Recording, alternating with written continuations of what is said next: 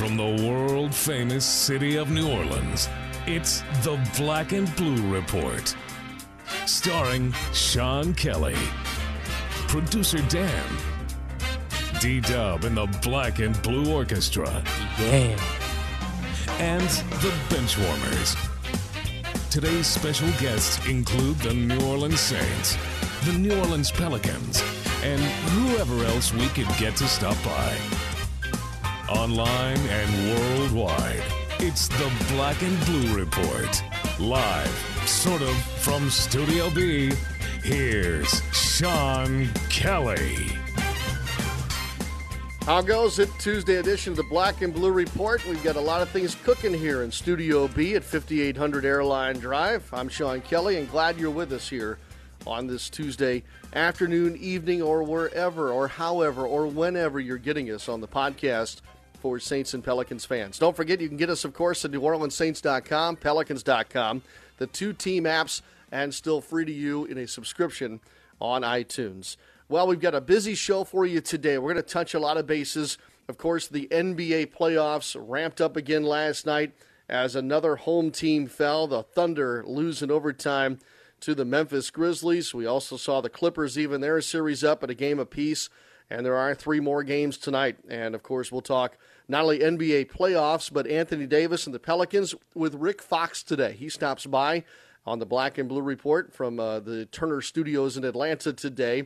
The NBA TV analyst will give us his thoughts on what's going on with the playoffs, AD, and now three coaching openings in the NBA.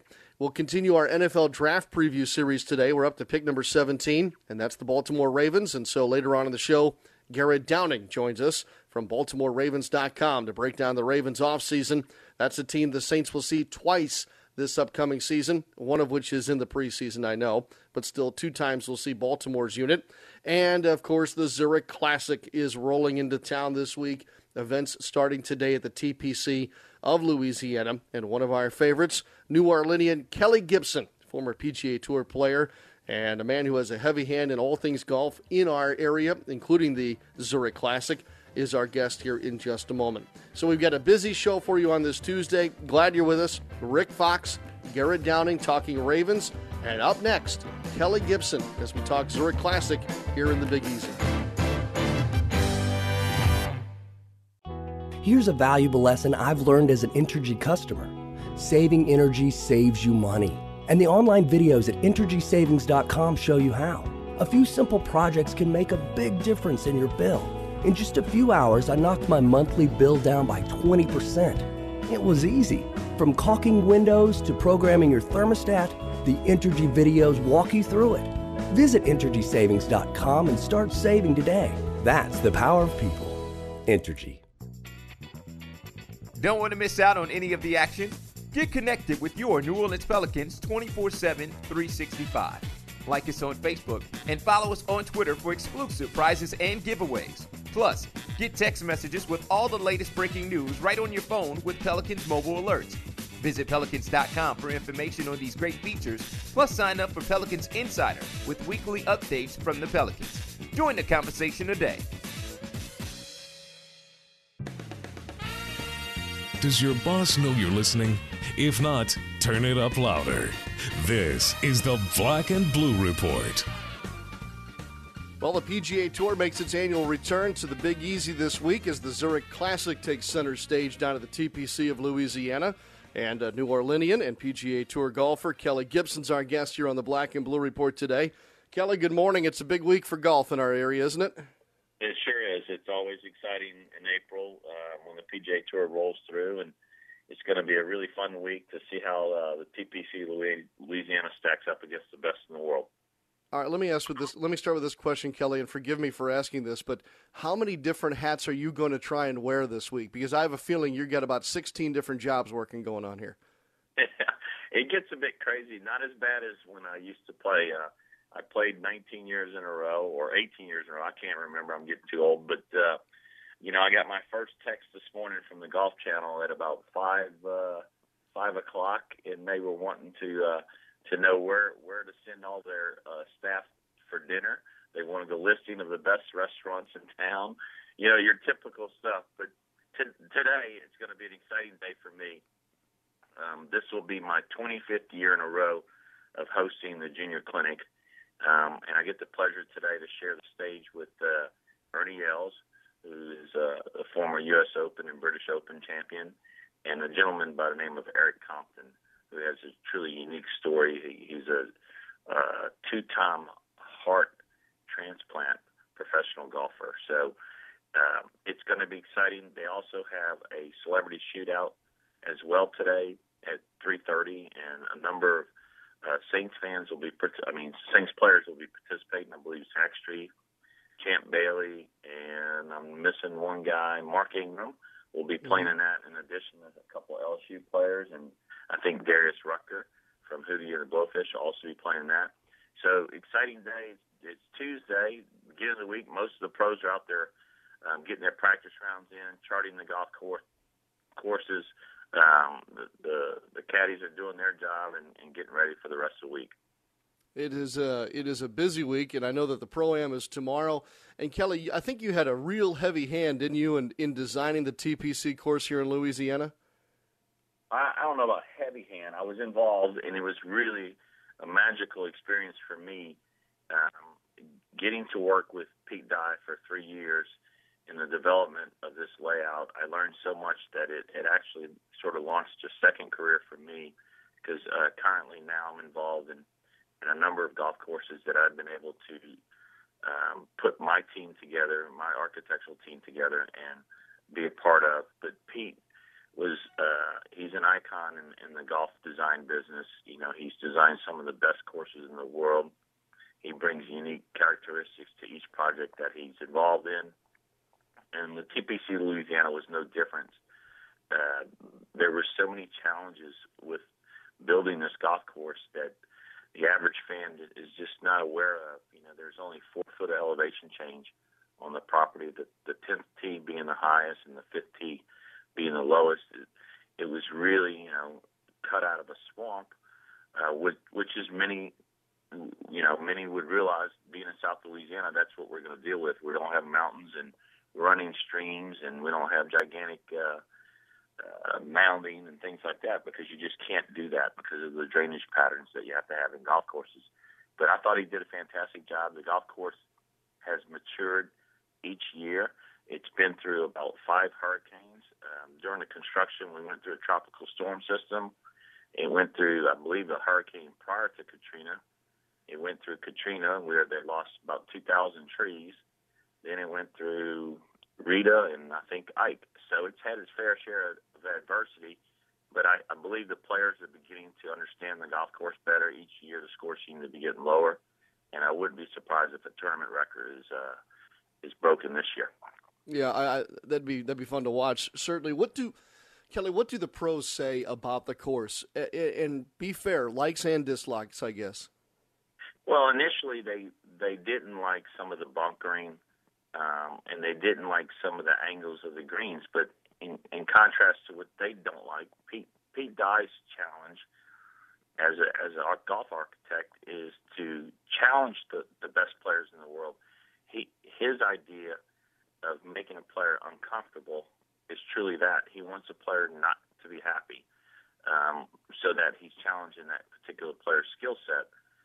So there's a love hate relationship with with players versus architects.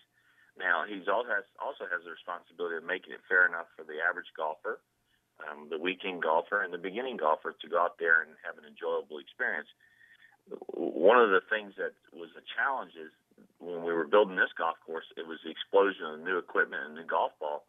So the standard length of a golf course used to be 7,000 yards. We we pushed it to 74, maybe 7,500 yards and we're also at eight feet below sea level. So that extends the the, the playing surface to tremendous amount. So you had the shorter hitters that weren't happy, but in contrast to that criticism, if you analytically look at it, short hitters have won on this golf course. Jerry Kelly, um, Tim Petrovic, and then you've had the longest hitters win. Bubba Watson, um, and I'm, I'm missing a couple. Uh, Nick Watney. You had some very, very long, long hitters Bubba being the longest out there, Jerry Kelly being one of the shortest out there. So I believe it's a fair test. Um, you, you've gotten great ball strikers, and Jason Dufner won, and you've gotten guys that uh, that that are good putters. So it mixes a lot. You have to you have to be it tests every club in your in your bag. Um, I remember my first year I played there. I hit every single. And I only made it two days, but I hit every single club in my golf bag. Now there's a lot of courses on tour where that doesn't happen. So I think it was unfairly criticized in the beginning, but everybody forgets that English Turn was tremendously criticized when it first opened for having too many forced carries.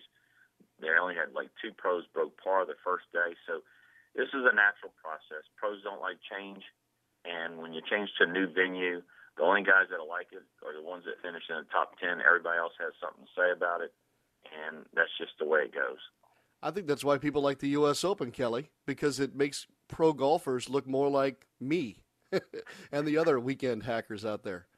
Well, I've had the chance to play in a few U.S. Opens. They're they're different because of so many different things. You know, the crowds are very intense. They put fifty thousand people out there during practice rounds, and and the rough's so demanding that you, if you hit it in the rough and you're able to find your golf ball, you usually have to wedge it back out. But you know, it's when you when you're defining a, a, a spectator's enjoyment versus a pro's challenge that's where you get into a situation of you have to define as a venue, as a host, the Fore!Kids Foundation, as a city, you have to define what kind of experience you want the professionals to have that week. My opinion is, this is strictly my opinion, is that people like to see the pros shoot for for birdies and eagles. I I haven't been to too many tournaments, the U.S. Open being one, a few other ones where they like to see the pros struggle. I mean, everybody knows how to struggle in golf. Every player goes through it, including Tiger Woods. But they want to see eagles. They want to see hole out bunker shots. They want to see chip shots. They want to see long putts. They want to see the ball spin backwards. Things that they don't get to see in their weekend game. And so I, I would like to see the scores a little bit lower. I think it's more more fun for the spectators. Um, it has been one of the criticisms with the 18th hole and that's a fair criticism in my opinion, is that it hasn't yielded enough drama, sort of like um, what 18 at English Turn used to do, and mm-hmm. that might just that might change over time, but as as as it has been with wind conditions. Um, you know, and I, I have a pretty unique memory on this stuff. But the first year we played the tournament, the wind blew out of the north, which is a little bit weird. You know how we had that cold snap last week? That yep. happened during the tournament and it made for uh, tricky pin placements because the rules officials who set the pins didn't adjust their layout for wind conditions. So, 18th hole got very boring during the first year, and it turned off a lot of people. Wow, that's a very unique perspective. That's for sure. Uh, Kelly Gibson with us here on the Black and Blue Report. Uh, Justin Rose obviously jumps off the page when you look at the field this year at the Zurich Classic. What what can you tell us, or what are your thoughts about who's coming to play and who we'll get to see? Well, you know, it's going to be um, a lot of a lot of big names up there, a lot of guys that are playing well. Justin Rose obviously would be a huge hit. U.S. Open champion. We'd love to see him win, and I think that's you know it has changed in the last few years um, and that's the way the golf course has changed. One of the things, and this is no knock on my fellow pros because I played out there for a very long time, is one of the things that has hurt this tournament is that we haven't had the superstar status guy come in here and dominate the field. You know, like like Ernie Els had a chance to win. Jason Dufner obviously used this as a launching pad to go on and win PGA Championship. You had Bubba Watson had I think won once or twice prior to winning here. He goes on and wins two green jackets. So you would really like to see the marquee player come in here, uh, Rickie Fowler, who who hasn't won a lot, maybe launches his career to a different level. You want to see Justin Rose take his career, his U.S. Open, and back it up with some wins. Start to challenge Tiger and and guys like Matt Kuchar and and those kind of guys for superstar status that that would help the profile of this tournament in recruiting the bigger name players for next year. Give some advice to uh, spectators, Kelly. There's a seems seems to be two schools of thought. One, I'm going to walk the course and follow a particular group, or I'm going to pick a spot on the course and I'm going to watch all the golfers come through? Which which do you think works best at TPC? Well, I tell you what's an incredible deal. The kids get in free. So I'd love mm-hmm. to see the kids out there in, in, for your fans, and I'm and I know how you guys touch so many people. But this clinic's going to be special today with Ernie Els, and and certainly I uh, would love to see the kids out there. The shootout's going to be really kind of fun. The fans actually, I believe, you get to walk walk somewhat inside the ropes. That that'll be a neat experience for a lot of people. Um, tomorrow is a fun day for for the, the business community to get out and play inside the ropes with the, the top 50 golf pros that'll be in the field. Starting Thursday, it's an intense competition. Um, you know, if you get the chance, uh, one of the coolest things that we have here that not many other tournaments, we have the best food venues in the country. Uh, the Acme Oyster House on the 17th hole has an incredible venue I'm not sure on the pricing. I don't have it in front of me, but there's tickets available for that. You get to eat all you want all day long. You get you get to watch the 13th hole, the 14th hole, and the 17th hole all from one staging area. Um, the skyboxes are amazing view. You get you get to look down on the competition, and that's cool. Uh, holes like number 17 are, are fun to watch. There's enough challenge there with the water. Um, if a player hits a good shot, there's an opportunity for a birdie uh, on a par three. 18th hole, depending on the wind conditions and the, and the tee markers, there'll be some challenging uh, approach shots if the guys go for it in two. Uh, the ninth hole is is an amazing hole too. It's it's par three. Um, it's you have the Coca-Cola tent, which I think is open to the public. If you're lucky enough to get one of the seats on the outside of that, that that provides a, a good opportunity. And if you want to walk the golf course, it's easier walk than uh, English Turn used to be. Um, it's just a lot of people don't realize that English Turn's cart paths were elevated about four or five feet above the playing surface. So at, at uh, TPC, you actually get to get a little closer to to the competition, but your your eye level angle is a little bit flatter. So it, it provides different different things for different people. I, I will say that uh, the food venues, if you're lucky enough to score one of those tickets, that's a that's a pretty neat place to be. Yeah, no, that sounds fantastic. I think I need to try and you know work the uh, network here a little bit and see what I can come up with for that. Uh, hey, Kelly, before I let you go, what yeah, time is the kids? Can, see if you, see if you can score me a couple tickets too. Hey, I tell you what, I'll give you a call. Don't worry. Um, hey, what, before I let you go, Kelly, what time is the kids' clinic today, and and and what else can you tell us about that? Um, the kids clinic starts at uh, 3:30, and the shootout starts at three o'clock. So the uh, the shootout goes out uh, uh, first, and then the clinic starts at 3:30. Um, and I, like I mentioned earlier, uh, Zach Strief will be playing in it. Uh, Champ Bailey, Mark Ingram, I believe uh, Darius Rucker, Tommy Hodson for for fans that were around in the in the 80s of LSU football, a former NFL player. Um, and I believe there's uh, a couple more guys that are going to be playing. They're going to play uh, six holes in the winter just to make a contribution to the charity of his choice. So that uh, neat little something different on Tuesday. Try to kick the tournament off. The clinic that we're going to have is open to all kids and adults um, Ernie Els, who works with uh, some autistic children, will be doing um, a special presentation for some autistic children. And Erik Compton uh, is a young player on the tour who has gone through two heart transplants. Um, he's going to tell his life story and the challenges that he's faced as a professional golfer and how he's been able to achieve so much in the game that we all love to play. Well, so, a lot of kids off for Easter break, be, Kelly. So hoping for a good day today. Yeah, and this will be. I'm excited because it'll be my 25th year in a row. So I, I really cherish the opportunity to get to do it again. And congratulations on that for sure. Kelly Gibson, one of our best ambassadors for the city, not only for golf, but overall. And I thank you today, Kelly, for coming on the Black and Blue Report. I hope you enjoy every minute of the week. Well, I, I really appreciate it. If you want to have me back on during draft day, I'd love to add to your commentary. Come on in. We got three days of it coming up in May, so we'll yeah, need all the help we can get. Yeah, I'm sure you will. I know you yep. guys. Good luck this year. You guys are. I'm a huge fan. I, I go to every game. My my wife used to be the choreographer for the dance team, and we we uh, are certainly some of the biggest Saints fans in the world. So, congrats on the success, and, and you guys do a fantastic job. Thanks for having me on. All right, Kelly. Thank you very very much. We've got plenty more to come on today's Black and Blue Report. Don't forget uh, the Kelly Gibson Foundation has a website. You want to check that out. And of course, uh, if you see Kelly, make sure you give him a, a hoot out there on the golf course this weekend. We'll be right back after this. Okay, you've just been told you have a serious heart issue congestive heart failure, a valve problem, a complex rhythm disorder. Now what?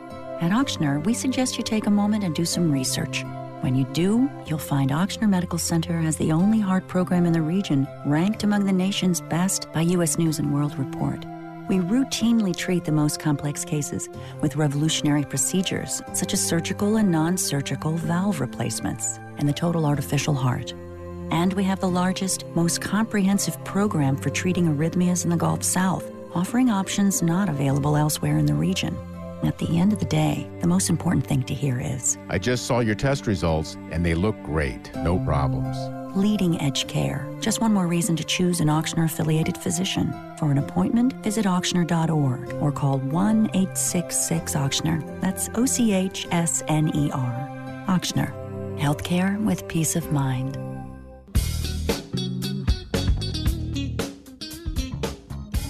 The NBA playoffs roll on with three more games scheduled tonight. Atlanta at Indiana, Brooklyn's at Toronto, and Washington visits Chicago for game two of that series. And we're very pleased to welcome into the Black and Blue Report today Rick Fox, three time NBA champ, astute dancer, and of course, analyst for Turner Sports and NBA TV. Happy playoffs to you, Rick Fox. Thank you very much. Good to get them going. Yeah, it's been off to a great start. I can't think of a game, maybe other than the Clippers last night over the Warriors, that's been a bit of a clunker. It's been an exciting start. I think we all expected that, didn't we? Oh yeah, you know, I th- I, we thought the level of intensity would definitely step up. That's playoff uh, style basketball. We've seen uh, a number of really, really exciting games so far, and uh, you mentioned the Clipper game last night with with uh, Golden State is is maybe a clunker, but I'm sure the Clipper Nation were we're quite happy with that result. Yeah, no doubt, and and I think the same uh, pleasure goes for Memphis Grizzlies fans as they took uh, the series to uh, a one-one situation with a win at Oklahoma City last night. If you're if you're looking at different series right now, which one intrigues you the most? Well, they're all intriguing. Uh, the one I'm probably most anticipated would be the Houston Portland series right now. I thought that first uh, round game was was just as exciting and down to the wire with extra minutes and overtime, big plays, foul trouble, uh, you know, monumental entrances into playoff basketball by Damian Lillard, LaMarcus Aldridge with a, a game for the ages. I just want I want to see how Houston responds to that. When you when you look at that series, it almost epitomizes what's going on in the West. And and I guess I had a hard time, Rick, picking a favorite in the West, and and maybe even after a couple of playoff games now I'm still having a hard time. Is is the West as wide open as maybe one would see right now? Well, it's been uh, it's been an intense Western Conference regular season, uh, deep as as we've seen probably ever. Uh, San Antonio has been the mainstay, the, the one consistent franchise out west that you can look to and expect to do exactly what they did in the first game, which is take care of their home court and look as solid and as and, and as worthy of uh, a number one seed as any of those teams. But beyond that, as we've seen, we've seen splits. We've seen how many road teams have taken you know the first game and gotten home court advantage already. So I, I, I beyond that, I could not tell you who I would who I would put money on to go anywhere beyond uh, what we see right now, which is a knockdown, drag out, seven game first round series for all of yeah, them. Yeah, no doubt. And, and and in the East, um, if I were to say you could have either the Miami Heat or the rest of the field, who you want to take? I'm probably going with the rest of the field, uh, and it's it's not a slight to the champs. Uh, they're they've had their you know their ups and downs this this year so far. Uh, challenges with health. Uh, they're going to go as far as Dwyane Wade can remain healthy, I believe, but I don't think the East is as uh, deteriorated uh, or as as, as uh, inefficient as maybe we've made them out to be. I think you'll get some great basketball, as we've seen already with the Nets and the Raptors, and the case of the Atlanta Hawks upsetting the, the Pacers in that first game. I don't think we've seen the last of the Pacers uh, this season. I think something's going to click with them at some point. Uh, and uh, you know, and then when you when you talk about the Bulls and the Wizards, look what the Wizards did uh, in that first game. So I, I think there's a lot of competition for the Heat to still be had in that East to get to the finals. Rick Fox with us here on the Black and Blue Report. Rick, you mentioned Indiana, and there are so many people right now that want to write or say that the Pacers are in trouble. Why do you feel differently? Well, because they've consistently uh, proven that they they are right now after the trade playing maybe uh, their their poorest basketball of the season at the wrong time. So the, the faith in which you know you would want to believe they could return to that form as the number one Eastern Conference seed. Uh, it, it's really no there's no confidence in that, and uh, they lost to the Atlanta Hawks, who, quite frankly, you know scraped into the playoffs, and you would think uh, that would be a foreign you know foreign done for for the Pacers.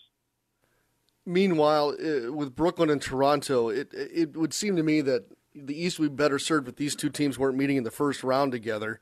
Um, is Brooklyn is Brooklyn clicking as much as as it, as it appears right now? Well, I think they're as confident as you'll get uh, with the veterans they have that know how to handle this time of the year. So I, I would say uh, when I look at the Brooklyn Nets in that series with the Raptors, you're right. The Raptors have been pretty consistent this year for a young team, but I think the experiences will, will overrun them in, at the end of the day in that series. Uh, I know they've handled Miami four games in the regular season, uh, but uh, beyond that, you know, they ha- they'd have to still go through, uh, you know, a pretty tough championship uh, laden experienced team in themselves, the Heat. Rick, let me turn your attention toward coaching, if you don't mind. We had a major storyline last offseason. If I'm wrong, it's only by one, but I think there were nine head coaching changes in the NBA last season, and now there are three openings already uh, this year. Any surprises with with Adelman, Corbin, or um, the uh, the situation regarding? Uh, mm, I just lost the last name Mike, there. Mike Woodson. Mike, Mike Woodson, Woodson in New York. Heck, how, how could I forget that uh, one? Yeah, yeah any surprises no, there? Uh, no surprises. I think Ty, uh, you know, he he's done a, a I think an admirable job with a, a number of young men trying to find their way together, and that's always a difficult task when uh, when you're looking to create you know an argument for an extension or or hold on to your job. You, you know you got to win first and foremost and develop players. I think he did a great job of developing those young players in Utah, but but unfortunately they did not win or make the playoffs. Uh, the Adelman decision, I'm sure was a close one, even to come, for him to come back last year with the health of his wife and. Uh, and he's had a long career, but I think he's going to stay in a capacity as a consultant with the organization. And then Mike Woodson, you know, some will say he was a lame duck in, in waiting, but uh, I think uh, the disappointment of the season for the the Knicks as a whole, uh, with, you know, brought his demise, but not his demise as a coach in this league. I think we'll see him again shortly. With regard to who takes over those jobs, are we going to see familiar names, or are we going to see this continued trend toward some fresh faces? Maybe not maybe not fresh faces to, to those of us who cover the game, but to maybe to fans who are not familiar with assistant coaches around the league? Well, I think that it would not surprise me or you, I'm sure, because, like you said, we cover the game, so we know some of the quality that's. Excuse the, the the back noise, but you you know you'll discover some of the these the, the most talented assistant coaches or even players that are now, in the case of Jason Kidd, getting opportunities and actually making a case for more players to fresh out of the uh, off the court when Jason Kidd does the job he does. So uh, a lot of guys that you would say like George Karl, Lionel Hollins that are out there, Jeff Van Gundy if he wants to get back in, that have been the mainstays that maybe from a a marketing standpoint, most fans are, are most, you know, comfortable uh, recognizing them and, and understand that they've done the job before and can probably do it again. Rick Fox with us here on the Black and Blue Report. Hey, Rick, uh, Pelicans fans here listening to this show today are probably wondering a little bit about Anthony Davis and whether or not AD did enough this year to perhaps win that Most Improved Player award. Does he have a real legitimate shot at that thing? Oh, definitely. I think he, DeAndre Jordan, uh, Gerald Green might have been in the mix uh, in that conversation, but Anthony to me is is individual award wise, and that department is going to amass a number of those over the coming years. And why not start with the one that every young player should get uh, in their career, which is you know improving to the level where where they're you know one of the staples in the league. Rick, I'm probably too close to the situation, so I like asking guys like yourself, of course, that analyze it from afar and certainly have the perspective that you do as a former player and student of the game. Uh, tell me more about where Anthony Davis, in your eyes, stands in the lexicon of players currently out there right now, and and what is it about his game that strikes you? I think he has the greatest upside of of any you know any player beyond you know its rookie season for sure, uh, and even you know two or three years uh, into into you know the the list of guys that have been out for a while. Uh, when I look at upside, uh, his his his athleticism, his his basketball IQ, his skills, uh, the way he affects both ends of the floor, uh, really really rank him in my my eyes as as a, the type of player you start a franchise with and confidently build around. And I think the, the Pelicans have just had a little hor- some horrid horrid uh, luck here with their health of the surrounding players to him. Uh, but it, it, I think eventually they get that going. Help fans understand, Rick, what Team USA can mean to a player like Anthony. Oh my gosh, representing your country, especially the way he's done already. Uh, he's had the opportunity to do that, but also you're you're surrounding yourself with the greats of the game, learning from the you know from them as well as uh, playing in the off season in international competition where you're you're playing against the best in the world. So, you know that that gives uh, your your star anchor to your team an opportunity to grow at a pace that's uh, greater than most most players when they when they spend their summers trying to work on their game. No doubt, no doubt. Rick Fox, uh, certainly a pleasure to have you with us today. I know your time is uh, very valuable. I do want to ask you before you go um, when you look at three games tonight, three more tomorrow, three more on Thursday, um, how how are, what's what's Rick Fox's secret to making sure that he's got all his bases covered and sees oh all these God. games? Well, usually in the regular season, uh, you know, I'm, I'm a, game, a game time app. Uh, pledge my allegiance to that for sure. So I have it on at all times, either on a pad or on my phone. Uh, so I catch uh, I catch the ability to replay a lot of those games, but I like to watch them live. You know, sports is you know NBA in particular is appointment viewing for me. I love the games, and this time of year I try to try to sit in, in into in the Turner Studios studios as much as possible because we got about 12 screens going there. Uh, but I you know I keep the the news feeds going, keep my my my computer on uh, don't have my fantasy uh, league is in the in the postseason, but but I do stay in touch with all of those sources that keep me competitive in my fantasy league. I can't think of a better time of the year. Can you? No, I love it. I absolutely love it. I know you do. I know you do, and I really appreciate you coming on with us today. We'll be watching you, of course, and uh, anxious for your analysis of how the first round unfolds. And I think we're in for a good uh, couple of weeks here of basketball for sure. We sure will. Nice talking to Rick, you. Yep, Rick Fox with us from Turner Sports, NBA TV. And we'll continue here on the Black and Blue Report right after this quick timeout.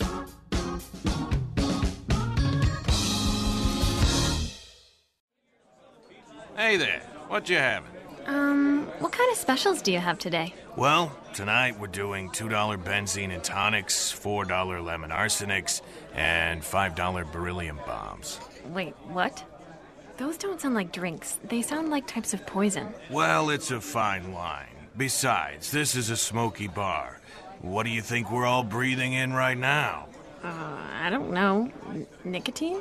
Listen, I'm gonna hook you up. You're not really living until you've had a formaldehyde martini. Yeah, I'm going home. Secondhand smoke does more than just stink. It costs Louisiana thousands of lives and contains dozens of harmful chemicals that lead to things like emphysema, heart disease, and lung cancer. Learn what's being done to protect all Louisianans in bars and gaming facilities at letsbetotallyclear.org. Welcome back to the Black and Blue Report. Here's Sean Kelly. Time now to pick up here on our NFL draft preview series on the Black and Blue Report. We're up to pick number 17 now, and that's the Baltimore Ravens. And Garrett Downing from BaltimoreRavens.com, among other things, is kind enough to join us here on this Tuesday. Uh, Garrett, how are you? How are things in Baltimore? They're doing really well. Uh, we're enjoying it up here. I know we're getting excited to uh, make the trip back down to New Orleans. The last time we'll be going down there in the preseason and the regular season, so uh, we'll be seeing you guys down there. But the last time we were there was a pretty good occasion, so uh, so it has, brings back some fond memories talking to you guys today. No doubt, no doubt, a special place for you guys, and uh, and certainly um, here I thought that I didn't have to watch Steve Smith versus the Saints anymore, and uh, that's not necessarily the case, as the Ravens have picked up that former Carolina Panther.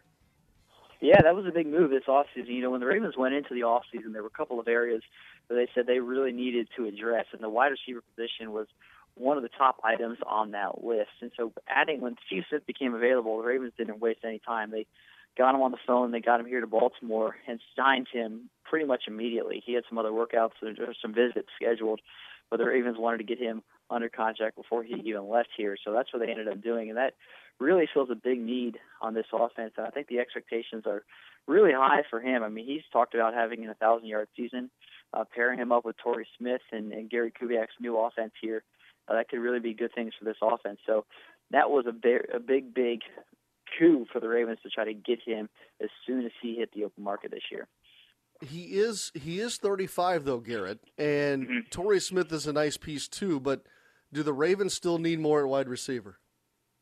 They'll probably look, and I, I don't think it's as big of a need as it was at the start of the off season. You know, I think everybody knows that Steve Smith's not a long term answer here. You know, he's a they signed him to a three year deal, but it's not a he's not going to be you know a franchise wide receiver here at this point of his career. Um, but I think that they look at it and they say, you know, if there's a really good player that falls to them in the first round at number 17, like a Mike Evans, somebody along those lines from Texas A&M, then maybe they go ahead and, and get somebody like that. But they're not going to reach for a wide receiver. There's other positions, especially when you look at the draft, that they could look to address. Offensive line, uh, right tackle a need position where they could, you know, if somebody like a Taylor Lewan from Michigan's there or Zack Martin from Notre Dame, those are two popular picks in the mock drafts that people are looking to for the Ravens. And also on the flip side, on the defensive side, free safety. The Ravens are really still looking to replace that free safety spot, you know, when they when Ed Reed left last year. Um, they haven't been able to find. Last year they toyed with a couple of different options, but they haven't been able to find somebody to anchor into that free safety spot. And if there's somebody in the draft like Ha Ha Clinton Dix from Alabama or Calvin Pryor from Louisville, they may try to fill that need in the draft. So there's other positions that may be more pressing the wide receiver for this year. But like I said, if a really, really good pass catcher is available at 17, the Ravens could pluck him off the board. You know, it's interesting, Garrett. Now that we're getting down to like you know the 17th pick and teams that will follow you in our in our series here unlike the teams at the top of the board we're kind of now getting into situations where it's more tweaking and uh, smaller holes to fill i guess it seems. Maybe the ravens are in that category already. Yeah, the, the the philosophy here, and, and a lot of teams have this philosophy, but the Ravens really kind of stick to it as the old best player available idea, and that goes all the way back to the very first draft when they drafted Jonathan Ogden when there was a huge need of running back, and they said let's draft Jonathan Ogden. He's the best player on the board, and they ended up putting him at left guard that first year, and then he, of course, went on to become a Hall of Fame left tackle and was and anchored the left side of that line for a long time here. And so the way that Ozzie Newsome, the general manager here, approaches the draft is he looks at it and says, we want to go into the draft with no holes so that you can really stick to that philosophy. Because if you've got a glaring need at a certain position um, then you're going to be prone to reach for somebody. And so, what what the moves that the Ravens have made in, in free agency this off season, they don't have a huge glaring need. Sure, there's some positions that they could fill in the draft, but for the most part, they have filled their most pressing needs. And so now they can go into the draft and say, let's just wait and see how the board looks and then make the decision based on that rather than saying, okay, we need a cornerback, got to get somebody. This guy's the third best corner, but he's available let's just go ahead and take him. They're not going to do that. They're going to wait and see who falls to them, and that's the way they're going to approach the draft.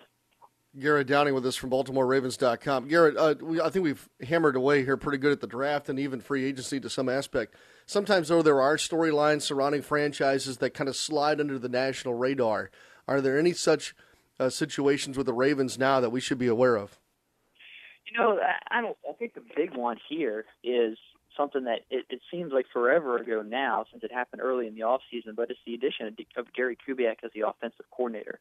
You know, he's had a great track record of success, dating all the way back to his time in Denver with running NFL offenses and, and calling plays.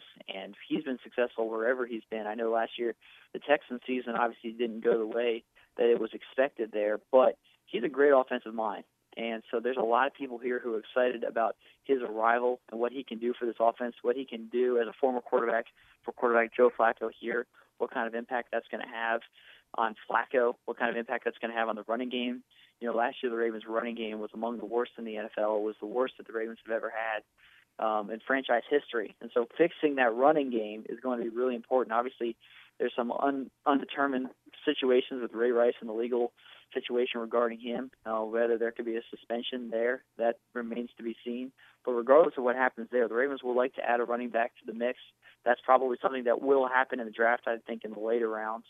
Um, but getting the running game back on track and allowing them to do some things off of play action is going to be really important. So Kubiak's arrival, fixing the running game, and getting this offense to where you'd expect it to be with a quarterback like Flacco and some of the playmakers that he has around him. That's the big storyline, I think, for the Ravens going into this season. Good stuff. Well done, Garrett Downing. Hey, I know we can find you at BaltimoreRavens.com. Uh, that's easy, but where else can we find you in this digital media world these days, Garrett? yeah, there's all there's all kinds of ways these days. Uh, you can follow us on Twitter at Ravens. You can follow me on Twitter at gdowning14. Um, and those are ways that, that we keep uh, keep everybody up to date with all the news going around with the, with the Ravens. Outstanding. Hey, we're looking forward to seeing you down here. Now we're going to see you, I think, twice, right? Yeah, we'll be we'll be there twice. I'm definitely looking forward to that. I'm just eager to see you know, the schedule once it's finally released here to see exactly when we're going to get down there. I want to stop by Drago's to get some of those uh, deep fried oysters again. Um, All right. Those, see, those you're already great. you're already a head start on everybody else. Good stuff. I'm looking forward to it. Enjoy the draft, Garrett, and the rest of your off season, and we'll see you there in August. Okay. All right. Thanks. Have a good one, guys. You got it. Garrett Downing with us from BaltimoreRavens.com. He's on the Ravens beat, and he gives us a very comprehensive look at what Baltimore's got going on this offseason. And of course, as we look forward to the NFL draft, we'll continue our draft preview series tomorrow for sure. And we'll be back to wrap up today's Black and Blue report after this. There's no better time to join your Pelicans as we take flight. All star Anthony Davis is taking his team to the next level, and the Pelicans are soaring to new heights. 2014 15 season tickets are on sale now and start at less than $300, with lower bowl options as low as $37 per game. Season ticket benefits include the best seat locations, discounts on concessions, and much more. Take flight with the Pelicans. For more info, call 525 Hoop or visit pelicans.com today.